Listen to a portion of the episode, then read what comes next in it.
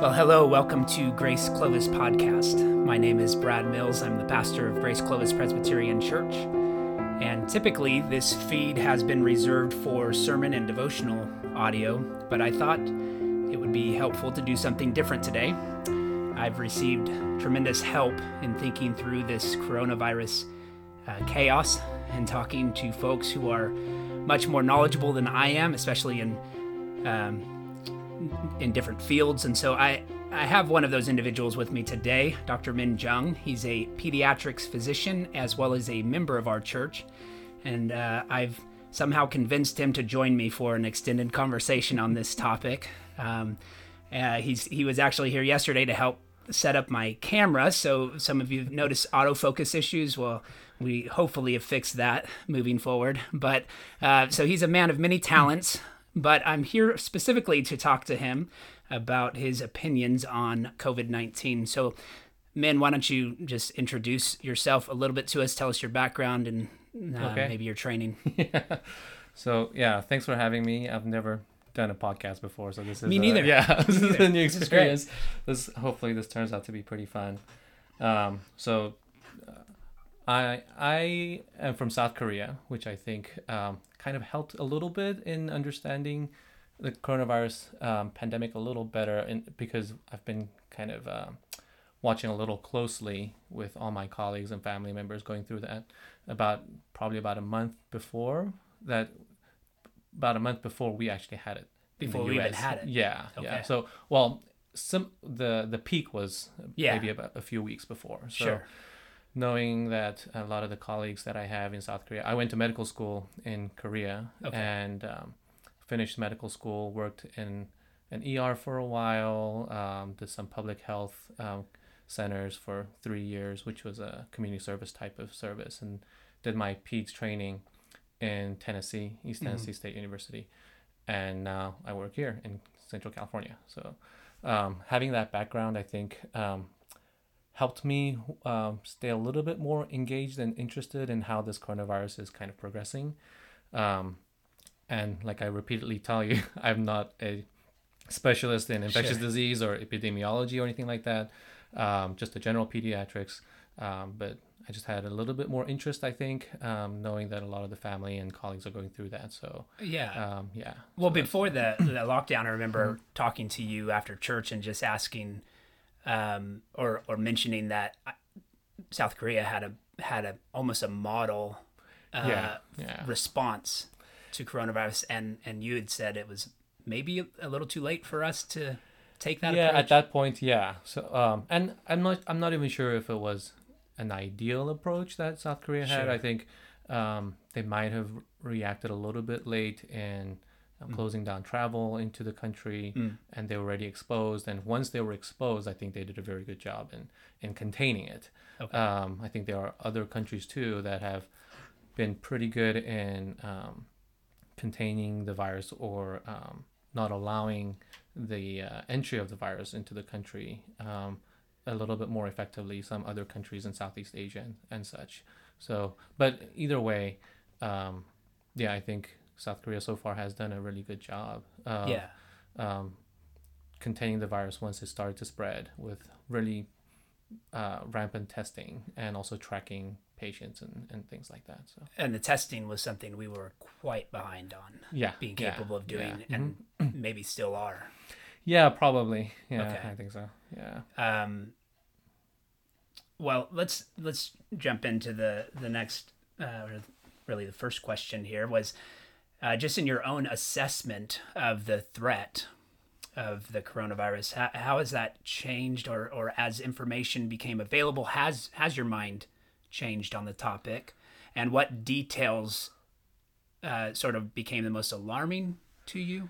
Yeah, and I, we were talking before, so um, I was also not very concerned at first. You mm-hmm. know, it was some random virus uh, from China uh, that seemed to be very distant from here, and the, that I was just I wasn't paying too much attention. Mm-hmm. And actually, Eunice, my wife, was more concerned about it, and she was the one who told me about the the Johns Hopkins coronavirus map when mm. it was mm. really early before we had even I think I think even the first case in the United States she told me about the Wow. map. She told me to watch it, and so that's when I started to really get interested and and started following and and so I wasn't really.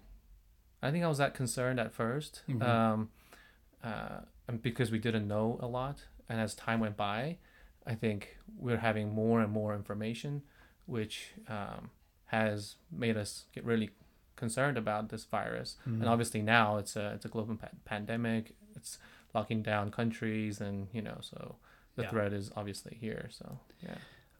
were there were there aspects of the of the news that uh, where you thought uh, uh, that made you change your approach um, just in general not necessarily in your practice but i mean in Just uh, daily life, mean? yeah exactly like uh, if not i mean i understand Yeah. but I just, I don't think there's any one particular like one thing that really changed like the whole whole dynamic or my paradigm, you know, Sure. of how how to approach life. But um, but I do think as we get more and more information, each little piece of inf- information makes us be more concerned about Sure. how, how we go about things. For example, like the mortality rate um, has has continuously gone higher and higher, Hmm. and now the global mortality rate as as of today, I think, is almost at six percent.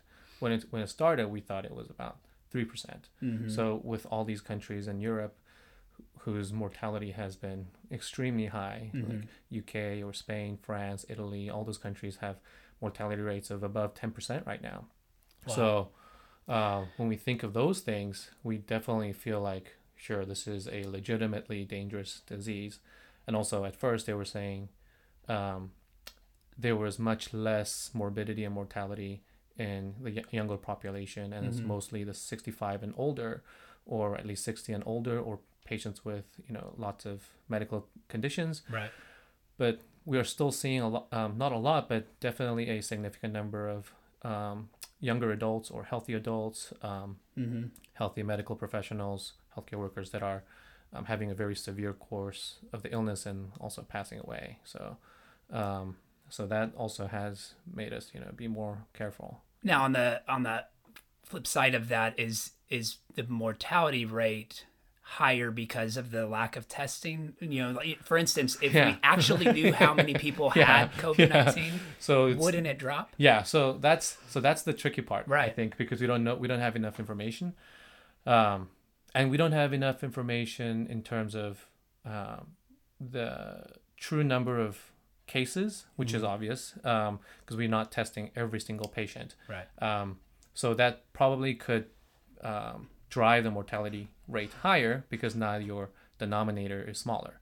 But at the same time, we also don't know how many people have passed away that actually had COVID nineteen, right? Right. So which would increase the numerator. Then that so all the all the numbers is you know is a little confusing. We just Mhm. have to take with uh, with it take it with a grain of salt, Hmm. knowing that it's not a perfect number, uh, but it is an official statistic. But Yeah. also understanding that considering it's probably there's probably more cases and there's probably more deaths too. Right. Yeah, because there have been reports of like I think it was in Spain where a nursing home was abandoned by the staff once some of the older um, residents got sick because they Mhm. were concerned of COVID nineteen, and later they found the at at the abandoned nursing home with a lot of dead um, elderly patients there, and There was probably COVID nineteen. But once patients do pass away, we don't really test them, so. Hmm. th- I don't know if that was included in the number. I, I don't have all that information, but you know, so Yeah, and I know China's numbers are definitely, Prob- yeah, or yeah.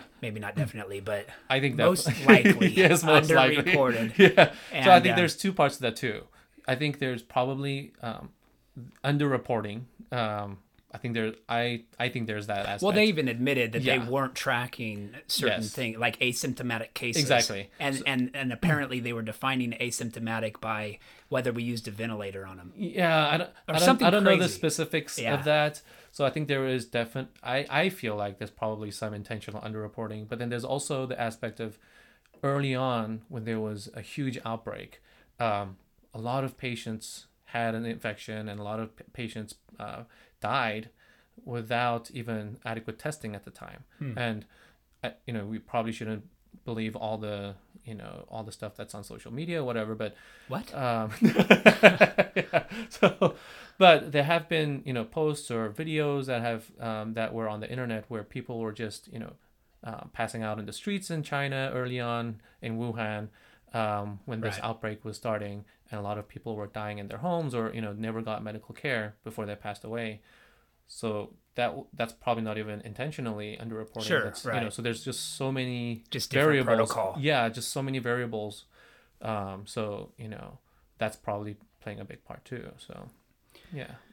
Okay, well then, based on on just some of that background, do you agree that in the way we've handled it since maybe we were a little behind the curve in the on testing and you know, but Yeah. but since taking it seriously, um, you know, without getting political here, uh, do you do you agree that the nation and even our state has taken um, appropriate measures to address the pandemic?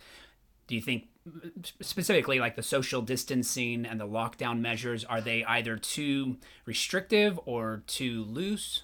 Yeah, I, I, um, so I, I think it's a very, very complicated issue um, to tackle, and that's that's probably why they uh, you need a uh, a team uh, of a, a task force of many different experts um, trying to come up with a plan would be that is that is appropriate. Um, and I think the big the big thing with this COVID nineteen is just a lack of information. We no nobody really knows exactly how this is going to play out. Sure. Um, so it's hard to say whether this is too excessive or too little or were we too late or Yeah. I think it's it's um, um, it's hard to say. But having said that, um, I do think um, the measures we're taking are um, not not excessive at least. Um, because uh, um, there, there's just so many variables that we need to look at. And there's what what we do with uh, medicine if we want to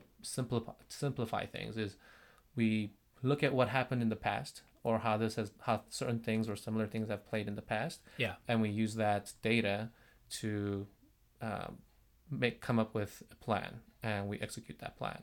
For example like if we think of um, using antibiotics for an ear infection we we know that statistically when we use amoxicillin for ear infection it, it is 90% probably effective and knowing that data now we plan uh, plan for the future Sure. the problem with things like COVID nineteen is we don't have a past to look at. So all we all we can do is uh, make predictions based on similar type of Mm-hmm. um, uh, pandemics in the past. And um, people sometimes bring up, uh, why don't we do this for this type of Right. um, epidemic in the past? Like we had, We didn't was down for swine flu. yeah, yeah. Swine. What about swine flu? Or there's always stuff in the news about Ebola, or there was this scare about SARS, or things like that. So when we look at when we kind of look back at those examples, um, COVID nineteen definitely um, seems a lot more threatening than the swine flu, at least so far. Because I did a little bit of uh, reading recently. Um, so uh, the CDC, the last global pandemic was the swine, swine flu, which was from 2009 to 2010 Okay. and the CDC um, estimates that they had about um, 60 million cases in the U.S. Um, during that one year span, and there were about 12,000 deaths in the U.S. Okay. So um, and worldwide about 150,000 to 600,000 deaths. Right. Now we look at COVID 19, and that was a That's on the low end of that, right? Do you on the swine flu, I thought I thought the numbers I read on swine flu was anywhere between 150,000 to up to half a million yeah, potentially. yeah, yeah, deaths, yeah, Deaths, swine flu, yeah. yeah. So CDC's estimate was 150,000 to 600,000 Oh, got it, worldwide. got it, Yeah, so that's the kind of range we're talking about with the swine flu global pandemic, which Okay. lasted about a year. Now we look at COVID 19, which we still don't know exactly when, when the it. first uh, when the first index case was in China. Yeah. They've they've said it was January, and then they said it was December. I think now they're saying maybe November. It was- Right. It's just not clear. But um, when it started to spread to the rest of the world was kind of somewhere around February. Um, so we're probably about two months in, Sure. and we have already um, today. Um, I was looking earlier, and the global death rate is is already at 100,000. Mm-hmm. Um, and the deaths in the That's US that's reported from China too under Yeah, right? yeah, So we assume it could be up to 130, 140. Yeah, thousand. yeah. we- I mean, it's, we won't plus. even know exactly. Right, yeah, and right. and even the even in Italy and Spain and France, where there's just a huge um, uh, rate rising cases and deaths. I'm sure there's a few more deaths than what's reported there too. So What is it? that, yeah, go ahead. What is it in the U.S.? So the U.S. The today? Um, currently total deaths is um, seventeen thousand nine hundred twenty-seven, Hmm. according to Almost the 18. Worldometer. So that's already pretty much eighteen thousand, and Yeah. we have been recording roughly two thousand deaths per day Wow. for the last three days, um, or maybe even a little longer. So the death rates are now peaking in some states like New York and New Jersey. So we're already at eighteen thousand, which is much higher than what the swine flu was in a whole year, and we are Hmm. pretty much maybe about a month, a little more than a month into it. Um, and this is with all the measures that we're taking, because the mitigation process of Had we social done distance- nothing, it would it probably be it'll probably much worse. That is- is our guess. So, um, so yeah, in a way, it's definitely more threatening than the swine flu. It's killed more people in in a month and a half than swine flu did in a whole year. Yeah, Um, with all the measures that we're taking, sure. um, and the mortality rate as as well in the U.S. it's not creeping towards four percent. It started out much lower, um, and the swine flu mortality rate was less than one percent. So, and it's more contagious as well. The the reproductive number, which is how many people that infected person is going to infect, sure. um, is also presumably higher than the influenza virus. So, if you add up, it's more contagious and it's more deadly, um, and it is it is here. It's not um, like another epidemic like SARS, which was only in Asia, less than Right. ten thousand cases, or MERS, which was much more deadly, but it was isolated Not in the spread. Middle East, and you know, Yeah. and Ebola, which was way more deadly but much less contagious and was contained in Africa. All those epidemics lasted roughly about a year to 18 months. Hmm. So uh, we could expect that this is going to be a prolonged process, probably not maintaining this rate of infection and rate Mm-hmm. of mortality, but it's going to be here for a while. Um, so having said all of that, definitely it is it is something to be concerned about. You know. Okay. At what point do we consider the other concerns, right? Especially the economic Yeah. recession factor. I mean, that's got to Yeah. be considered, even though I know neither of us are, are experts on the economy. And uh, so, but I mean, I think it's helpful to consider your, uh, uh, you know, how a doctor thinks about the economy. And, and, and in fact, it, considering the unemployment rate soared, right? I mean, we were at, uh, I think there were almost 7 million people filed just last week for unemployment Yeah. and the numbers are up in 70 million since uh, it's something crazy but Mm-hmm. Yeah. there are some obvious concerns to consider based on unemployment uh, the increase in depression alcohol Yeah. abuse drug use um, suicide rates you know you can go on and on about the additional the ramifications of the economy um, collapsing Uh-huh. because of this, which will in fact also swell our hospitals with additional Sure. cases, right? Yeah, so yeah. I, I guess I just I could go on, but yeah i don't know um quite honestly like i said i'm not an expert in infectious Sure. diseases and i'm much less of an expert in finance economy or whatever but um i i think there i i personally think there's probably two aspects to that um that we want to consider um one is just on a, in a purely balancing um, money, uh, uh, ec- economy, and life. Um, what what do we value more, and how much is is um, how, how how valuable of of each individual life can we can we put a pri- can we put a price tag on on, on a person's life? I, I don't know, but if we had to, and I kind of did this um, little calculation because I like numbers. Um, uh, last night when I was thinking about this. Um, so, so far, I think um, our government has uh, used the two trillion dollar um, economy uh, stimulus pack. Stimulus, yeah, um, and I'm sure the the economic burden of this coronavirus is way more than two trillion dollars. But and that in itself has increased the stock market Yeah. So the, the response from the economist, you, it would seem, would be positive to that. Yeah, but just just um, just hypothesizing that um, the cost of this lockdown is Right. let's say two trillion dollars for now. Okay. Um, and if that maybe helped save two hundred thousand potential lives, let's just hypothesize considering how many deaths we already have and what could have happened if we didn't do anything. Right. Um, so and that's just very all these are very random numbers just for my Okay. just for my random exercise. So if we had to if we had to use two trillion dollars for to save two hundred thousand lives, that would that would put a price tag of about ten million dollars per life. Right? Is one life worth ten million dollars? Um, if I had a family member who I knew could be saved, had we given up ten million dollars, would that be worth it?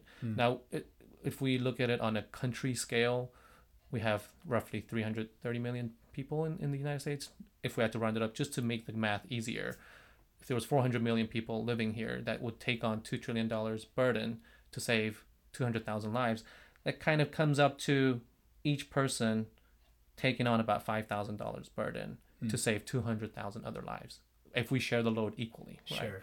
And Which never happens. yeah, obviously, yeah, sure. And this is just just No, a, just a mindful helpful. Exercise to just at least put things um, in perspective. Yeah, absolutely. So then then for each person, um, it kind of uh, you know it, it the math kind of works out in a way, um, and that at least we're we're weighing in a vacuum um, how much impact economy, life, how how valuable are these things? I think that's just a, that's just in a pure, very vague and simplistic calculation, right? Yeah. But like you said, there are other factors too. Like if we didn't do anything, would we save that two two trillion dollars? Would would people be still? Will would our country still be flourishing economically with all the coronavirus going on? Had we not shut down anything? Right. That's, that's that's the other big question. What what is the alternative? Uh, Will we just lose lives but go on with our lives? I think the economy will still take a big hit whether we shut down or not, um, because people would be very careful in how they do business, how they go about doing things. That's true. Um, so it's not um, just by shutting it down. It's not Yeah. like the alternative was still flourishing. Um, we're we're weighing Right. two realistic alternatives, and um, so that's that's a I think that's a more realistic view of just by you know um, we can't just view that you know this economic burden we're taking on is because of the shutdown. We probably would have had a similar, uh, pro- maybe a little less severe, but a, a pretty bad um, economic outcome even without a shutdown anyway. Uh, by but by locking down, I do think we could at least yeah minimize lives um, that we lost. Uh, Yeah, so um, and maybe a subset of this question is the idea that there was, you know, the original projections were a little, were really high, right? 2.2 million people in America dying from this. Um, that was revised down to 200,000 recently, uh, maybe even as late as last week. And then, as I heard recently, maybe even yesterday, Fauci said something, Dr. Fauci said something about the projection dropping below 70 like around 60,000 yeah, something like that. so of course hindsight we're you're gonna you're gonna have one group of uh, the population saying look this was way overblown we should have never done anything Yeah.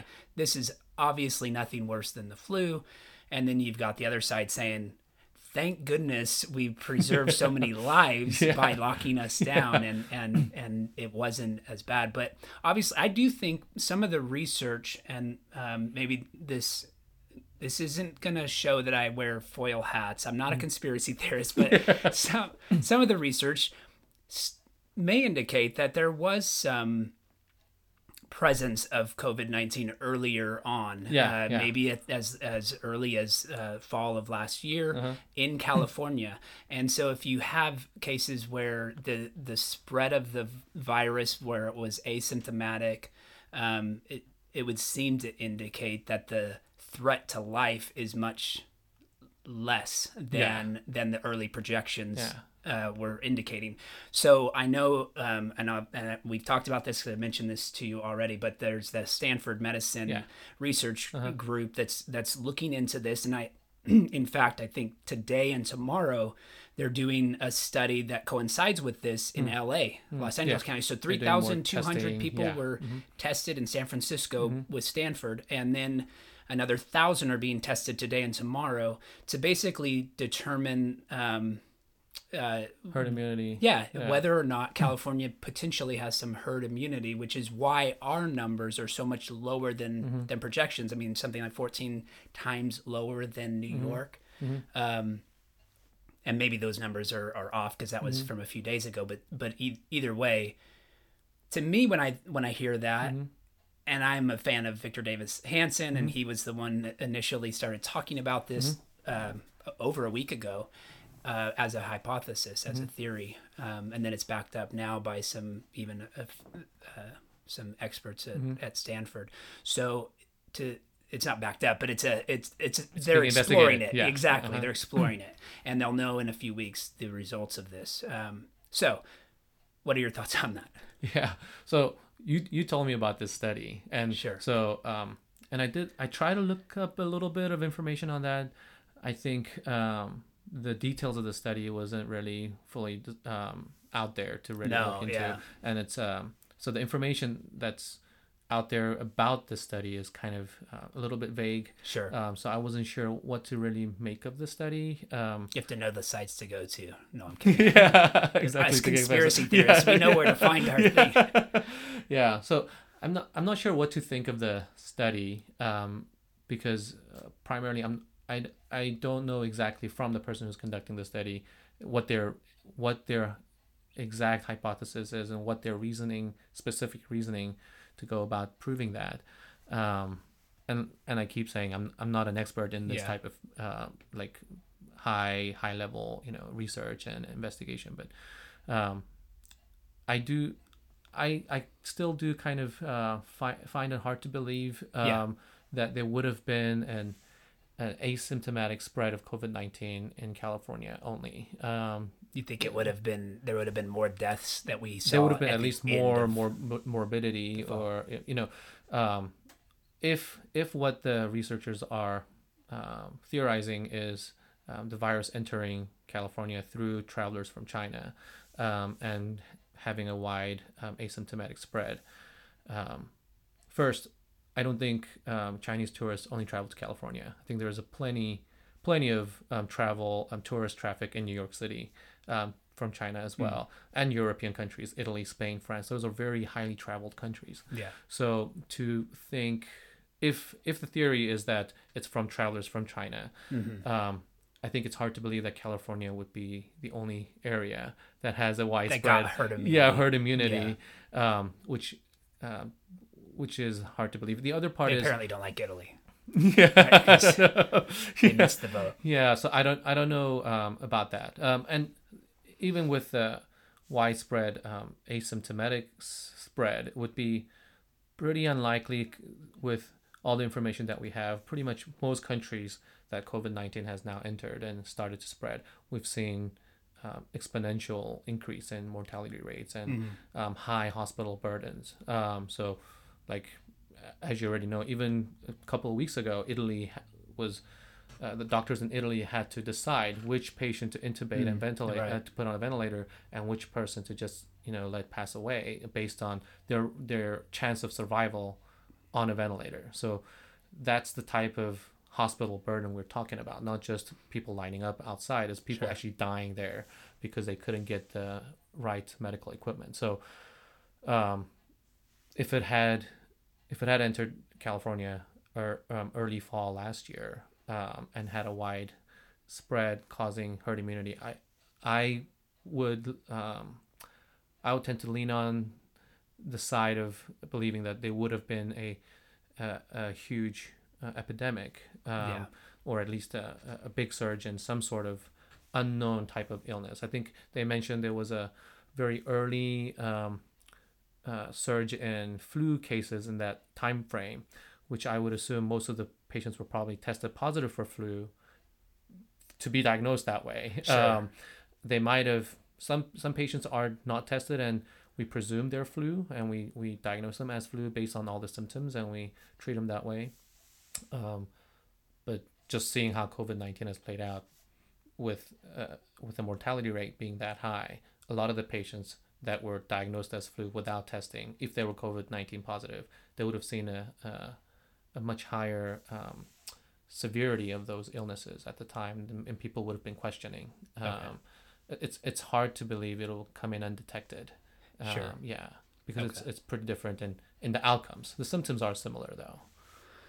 Okay, so but we'll see. We'll see how that. Well, I would yeah. I would like to see how that research comes out and what kind of data points they use. I think they're to... going to see that definitely more people were are infected than have been than had been yes, tested, I think that's right? definitely it's... possible because they're using antibody serology testing, which would which they're testing for persons' um, bodies antibodies uh, if the person has antibodies to the COVID nineteen right um, or not and. Right uh, we talked a little bit about like seroconversion. It's it's a little technical, but if you have a virus, if you get infected, there's a time frame generally for like three to four weeks before your body starts to show antibodies.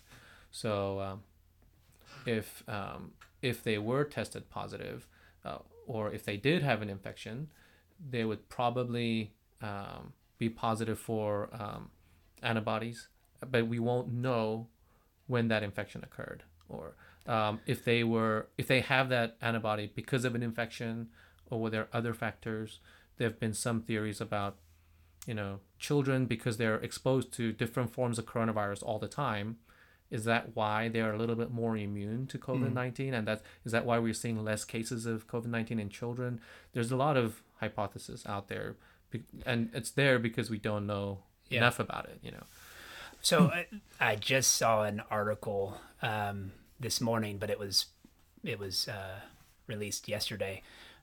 A study in Massachusetts looked at um, sewage and mm-hmm. determined that there were something like at the point at the point they did the study there were under 500 cases mm-hmm. uh, confirmed, mm-hmm. and yet according to the sewage, which I would hate to have that job of testing, yeah. but they had something like 2,300 cases based on that and you know, I, again, I don't have any idea how they determined that, but mm. so that's almost you know, and it's over four times the amount of confirmed cases are in that area or in that region. Yeah, I don't know. I don't know what you mean by that testing, but when you mention sewage, there is a uh, there is a concern of um, so the transmission. So mm-hmm. we're talking about respiratory droplet transmission is mm-hmm. the primary way that yeah. we're being infected. So if someone coughs or sneezes, the respiratory droplet that you sneeze out or cough out would land somewhere or on your hand or whatever surface, and another person touches that um, that droplet that contains the virus, and by touching their face, eye, nose, mouth, mucous membrane, is now infecting themselves.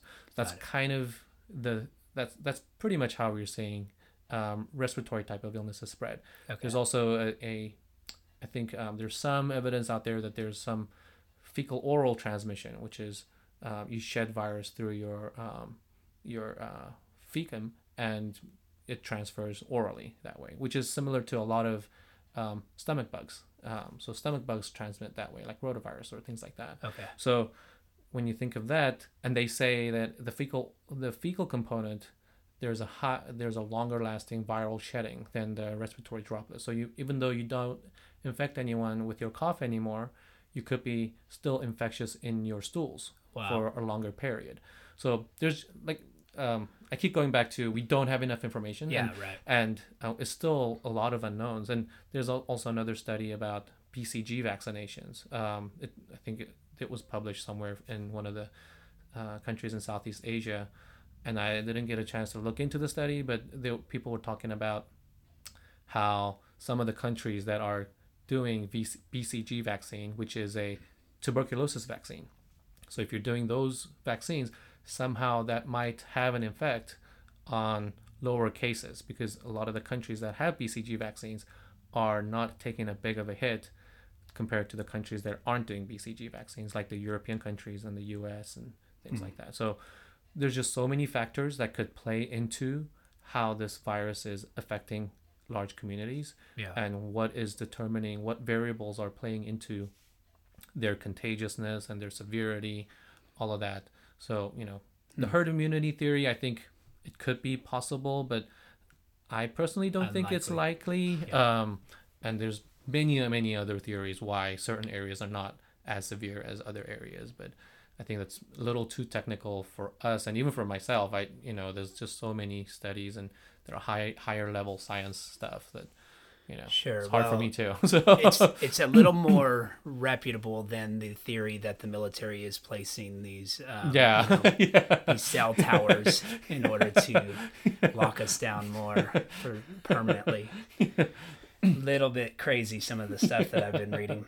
But um, okay, so I just wanted to maybe start to near towards some closure toward this in this interview, but get real practical. Um, mm-hmm. Obviously, if you have any other thoughts or things that you want to discuss, uh, feel free. But the idea here was you know we we see instruction and in video after video is shared online about how to wash your hands yeah. how to how to like keep your hands off your face how to um, bleach down everything that you yeah. buy in the grocery yeah. store uh, are we where, where are we on the spectrum of you know doing nothing don't worry mm. about mass or to the i you know like everyone buying inflatable tubes and walking around sure. in these bubbles yeah yeah i to be honest, I don't know the exact answer to that. Yeah. Um, I think it it does depend on it does depend a lot on the comfort level of each individual. If they if they feel like this is too much of a burden, then you can't. But I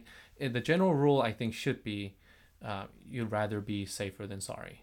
Um, so taking whatever measures that you feel comfortable with and maybe um, the more immuno you know the immune compromised that you are as an individual the sure, more yeah, serious that's definitely yeah that's definitely yeah. the case so you know the elderly population um, the seniors above you know 65 years of age or even if you're younger than 65 but you have another uh, comorbidity like high blood sure. pressures or cholesterol obesity or any know, diabetes any of those things you probably want to be a little more careful not because you're more likely to get the infection but you're more likely to be sicker if you get the infection. If you get it, yeah. Right. So, um, I so the bleaching helps.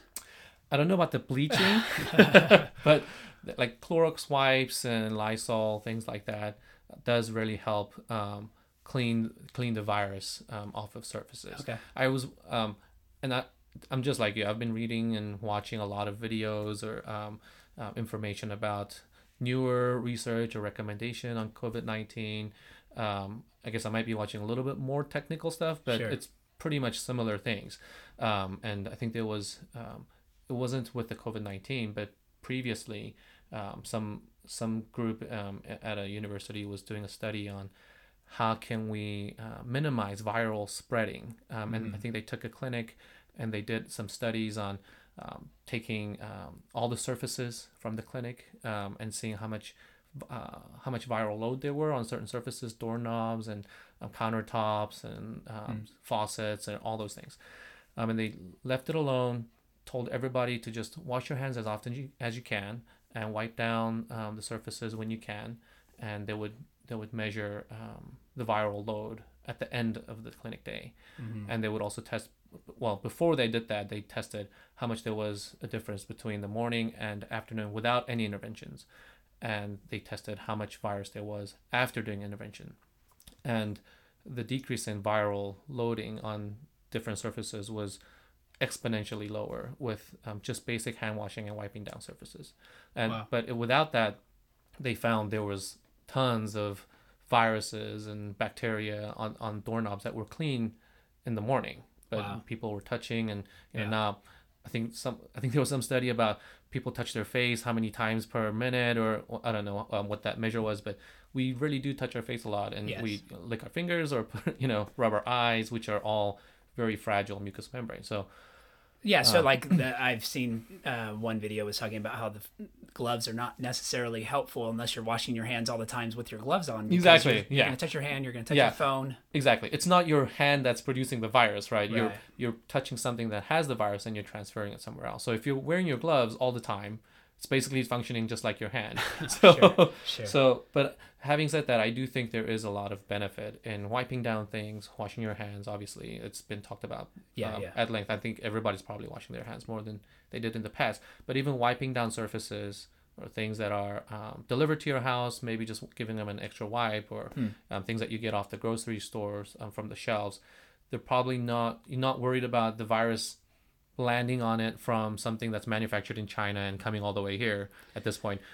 Statistically, we have four times more viruses here than than China now. Well, whether you believe the numbers or not, but either way, we're not worried about that, but we're worried about the last person that touched that box, right?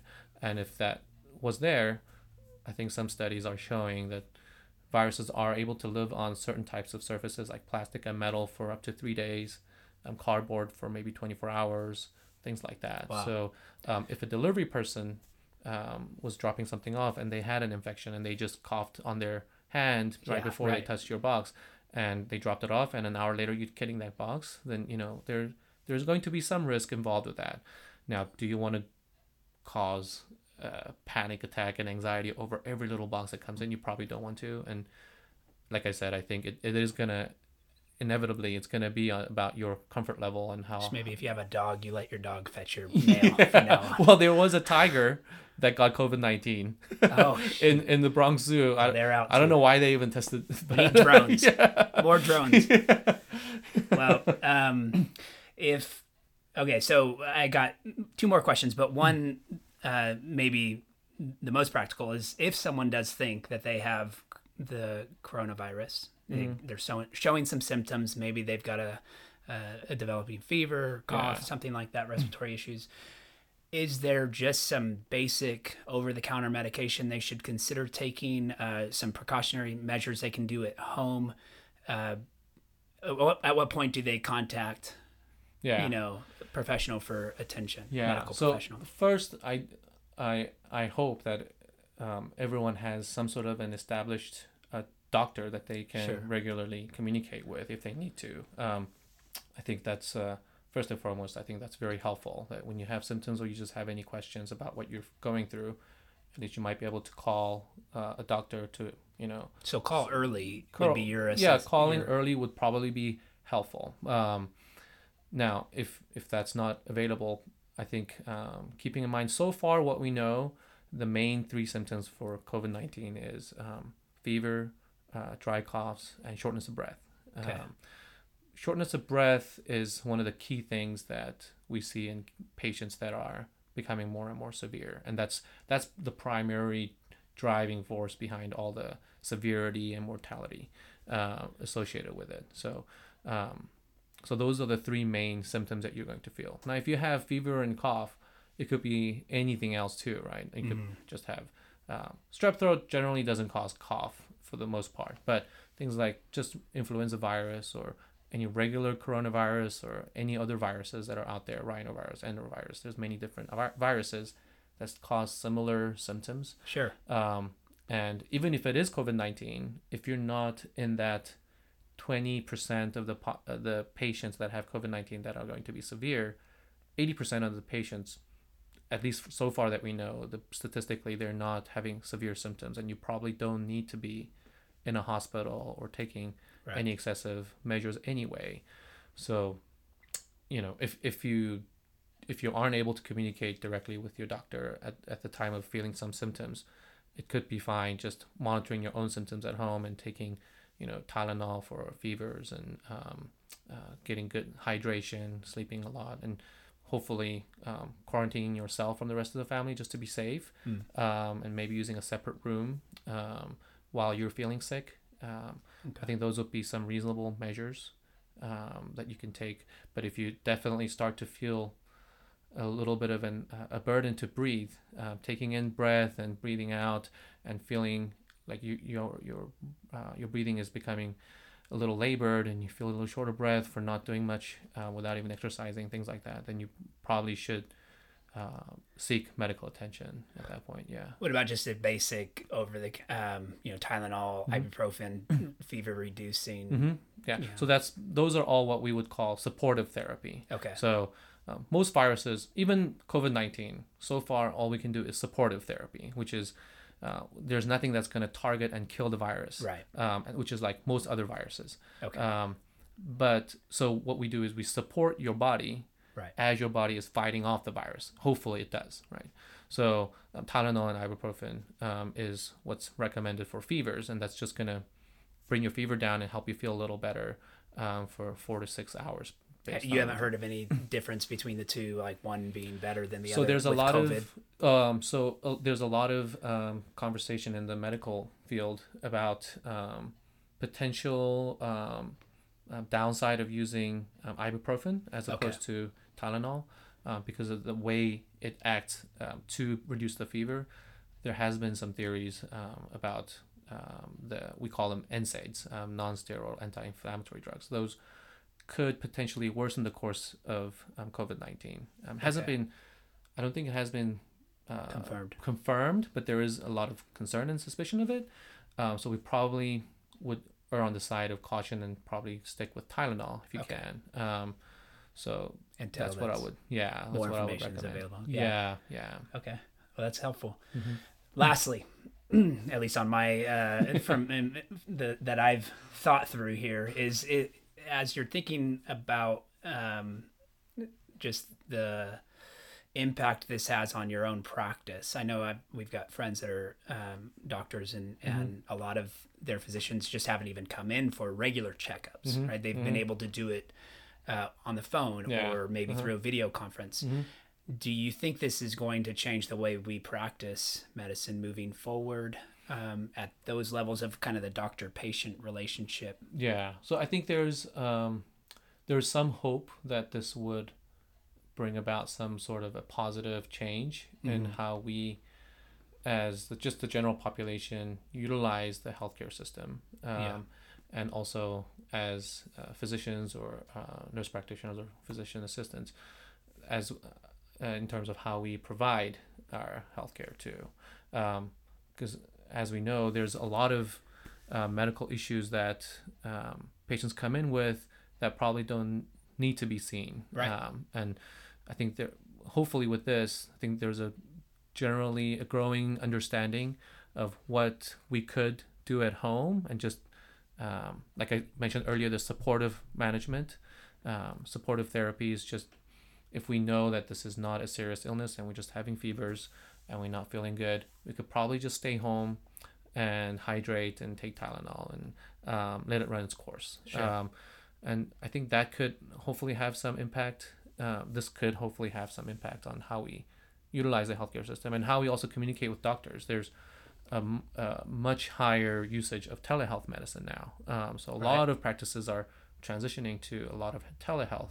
So they're video conferencing with the patients at home um, and going over some Even of the doing symptoms. some pre-research before you have a patient come in, right? So you, I mean, you can get some some. You can think through some issues without having to to have an in-person meeting. I yeah guess. yeah and um and a lot of the a lot of the times you could probably just make uh, make recommendations without even having the patient come in Right. so you could talk to them and make sure just at least by watching how they're breathing and um, how they look the general appearance is one of the physical exams that we do we, we say Sure. oh it's an ill appearing patient or well appearing patient um, and that gives a lot of clues too Yeah. um, so telehealth medicine i think is um, is um, is becoming a major part of how we practice medicine and, and I think it can be useful if if utilized in the right way um, minimizing patients having to um, drive all the way to the to the office and sitting in the waiting room next to another per- person who's coughing and having fevers um, and potentially contracting something else that is much worse what they than what they already had. So um, I think those elements I think this is this could be a good opportunity where things are being tested out and being confirmed as pretty useful. Yeah. Um, and minimizing excessive use of healthcare or um, over over testing and things like that. I think Hmm. it's um, when it's all said and done, I think um, we we we would have learned a lot about um, what we probably didn't need to do and what we could do differently in the future. You know. That's good. Yeah. Okay, well, just in in, in closing, what is the um, what's kind of your assessment as as people have come into your office? I mean, you're dealing with kids, but obviously fearful parents, and and Yeah. has there been any? Uh, what's just your general? Yeah, so um, like I think I've been, I kind of repeated this a lot about that. There's still so much that we don't know, um, and um, and even when when you asked me to talk about this together on the on this podcast, and I I took a little bit more time to kind of think about some of the issues or the questions that you wanted to talk about, and even looking into more and more stuff, there's still so much that we don't know. Yeah. The, the more we know, the more we realize we don't. I thought know. you were going to solve this. yeah, no, what not happened? me, not me of all Come people. On. No. Our podcast has such reach. I was planning on sending this to Donald Trump. And... yeah.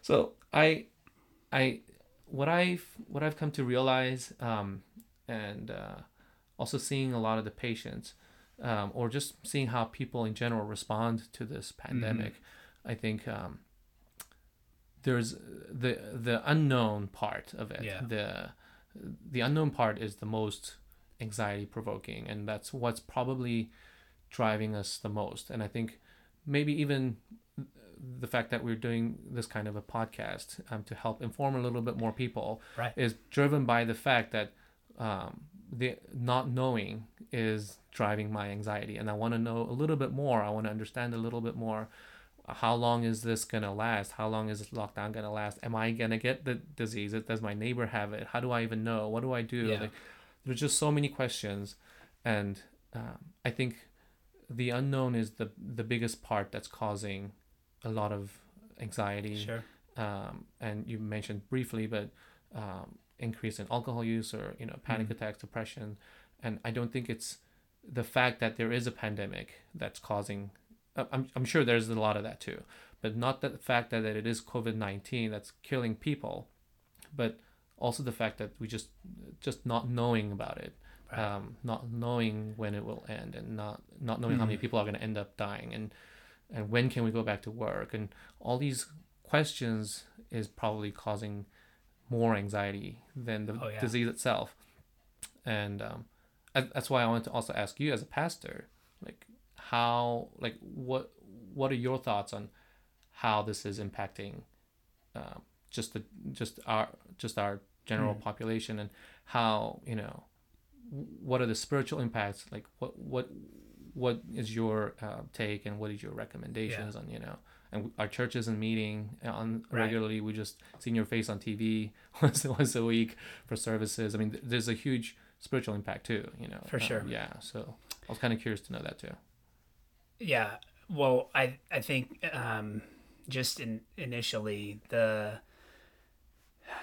this is where our theology really really shines, mm-hmm. right? If you're as reformed believers, we have a high confidence in God's sovereignty mm-hmm. over all things. And so when we face uncertainties, we we know that this is not a surprise to God. Mm-hmm. He has yeah. he has things under control. He is in fact working out all things for his glory and for our good. Um, and so there's some comfort in that for the believer, mm-hmm. obviously, mm-hmm. even in the midst of uncertainties, mm-hmm. um, even in the midst of sorrow and temptation and trials on every side, we can we can open God's word. We can remind ourselves of his promises.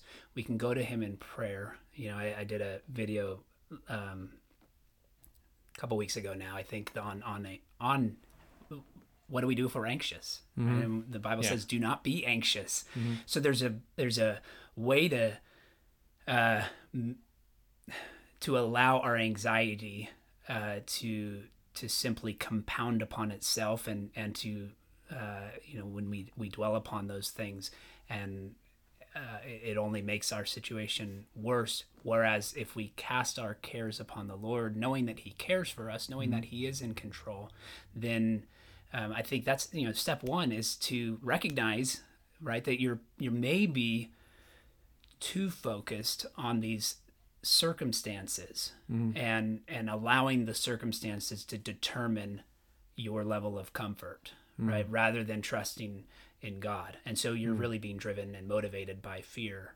um, rather than than by um, trust. By, mm-hmm. by faith, mm-hmm. so I you know I think the first thing is is uh, you cast those cares upon the Lord in in prayer, but then mm. there is also this need to begin to fill our minds with mm-hmm. something that is yeah. hopeful, mm-hmm. right? And that again takes us to God's word. We we now read His word. We fill our minds with with um, with his truth and and it begins to replace some of those fears. I'm not saying that that we we won't have any uncertainty moving forward if we mm. just read our Bible every day. Sure. You know, check that off, and Yeah, you're you're sure. good. Yeah. But I think the i the the idea is you're not going to stop thinking about your fears of COVID nineteen by mm-hmm. saying stop worrying about it, stop worrying about it. Right? We've got to actually change our routine. We've got to mm-hmm. change what it is that we're spending time on. And if it's mm-hmm. just scrolling through Facebook feeds or Twitter or uh, news reports, then what are you filling your mind with?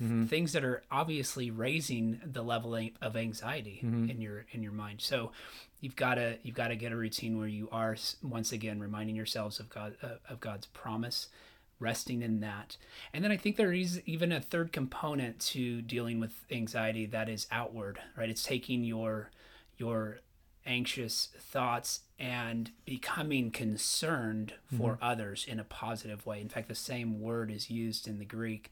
Uh, it's usually a negative thing, anxiety, but there's a few cases where it's used positively um, in terms of caring for others. Right, Paul's concern for this for the church Mm-hmm. was a good thing, and it's the mm-hmm. same word concern there. We interpret we translate it mm-hmm. concern because we want to emphasize the, fact that he's yeah. using it in a positive context. It's not anxiety in the same sense that we think of it, um, and so I, I I think there's that component of it. If you actually turn your thoughts towards your neighbor and show them love and care, and you you put their interest above your own, it actually has that reciprocating effect of reducing your own anxiety. Right? You're you're you're putting that burden on the Lord. You're mm-hmm. casting that care and that burden upon the Lord. You're correcting your own anxieties by trusting in His promises, mm-hmm. and then you're redirecting them outward so that mm-hmm. you start start to love your neighbor in this time where they are really in desperate need. Right? They want rescue, and the only true hope they have is is the gospel of Christ. So, I think that's um that's significant and it leads kind of to the idea of i mm-hmm. think evangelism obviously mm-hmm. has been impacted right? We Yeah. can't go out and, and actually communicate with mm-hmm. our neighbor in person. So one of the ways we we can do that is through uh, you know communicating um, text video um, writing letters. One member of our church was sharing how she wrote letters to some of her oh, closest wow. friends mm. and and in believers to encourage them but also unbelievers to to challenge them. And i think that's a great example of of one way we can be bold with the truth of the gospel in in this time where we are isolated we're locked down. Um and then I, I think just in terms of the spiritual growth I, you mentioned the church um, being crucial to our spiritual growth right? It's a critical component of our growing up in, in christ. And and we emphasize that a lot the mm-hmm. not forsaking the gathering mm-hmm. together as mm-hmm. some were in the habit of doing as hebrews 10 mentioned. So how do we deal with that now where we can't gather together? It's uh, uh, I, for one i don't think the government is persecuting the church right? I think the government is fully within Yeah. their rights to to um, protect the the safety health Yeah. and um, you know of our of our nation. And uh, and so this isn't persecution in my opinion now Because it's the it- same for all religions, right? I mean, it's not just Yeah, the right. church that they think you can't meet. It's all religions all don't assemblies gather. of yeah, 10 or more Yeah, right? yeah. i mean at this point um, and really uh, some have reduced that even further Mm-hmm. but i think the so i think you you have to take that into account and and honor yeah. the authorities that God Himself has put in place. Right? God is actually working out His will in this way. Um, and so, whether we, we like it or not, it, it is having a hindrance upon our Sure. ability Yeah. to gather together. Um, and, and that should feel like a loss. I've, I've talked about this before, but uh, we should lament that. Yeah. Lament is a good thing for the church to experience, and in, and uh, it's it, you have plenty of psalms that you can turn to where David is lamenting uh, his isolation, his loneliness, his uh, the fact that he's fleeing from persecution, and and um, and so we can relate to some of those emotions and experiences, and we can lament. We Yeah. can miss and mourn uh, the gathering together that that we can't enjoy right now. Yeah. And I think also it allows us to focus on components that maybe we've neglected in the past where we've overemphasized you know we I, I, I go to church on Sunday and then you know Tuesday, yeah. Monday through Saturday. It's Sunday you know, yeah, yeah, I'm just doing my own thing, sure. and I, I go to work, and I'm I'm distracted, mm-hmm. and the mm-hmm. Bible stays where it was mm-hmm. where it was left after church. Yeah. Uh-huh. Um, so I think you you want to cultivate a, a habit and a routine of once again opening God's Word, spending time in prayer. Mm-hmm. You know, it's these ordinary means of grace mm-hmm. that that we talk about so often word, sacrament, and prayer. Yeah. Again, I said sacrament. Sacraments mm-hmm. are something that we lament, mm-hmm. that we can't enjoy right now. I, mm-hmm. I'm not a fan of, of at home communion as some churches in, sure. did. You know, mm-hmm. last night was Maundy, Thursday. A lot of yeah. people were doing mm-hmm. uh, communion mm-hmm. services, and they continue to do them from home. I, I, I think that's a misunderstanding. Yeah. And of, you had a video about that too. Yeah, yeah of the Lord's helpful. Supper. So, um, you know, I, I, I want to emphasize how important the yeah. Lord's Supper is, but I want to do it in a way that's proper, mm-hmm. yeah. right? And and it maintains the the symbolism that is, mm-hmm. that is conveyed yeah. by that sign and seal. Yeah. Um, so, but you can worship. Mm-hmm. You can truly worship. You can't do corporate worship. Mm-hmm. You can't do, um, you know, the full. You can't receive. I think what is what is meant by the mm-hmm. full benefits of corporate worship. You're not going to be able to listen to the, all of the saints um, mm-hmm. joining together in singing and uh, psalms, hymns, and spiritual songs to one mm-hmm. another. Sure. Uh, we we can't participate in the sacraments.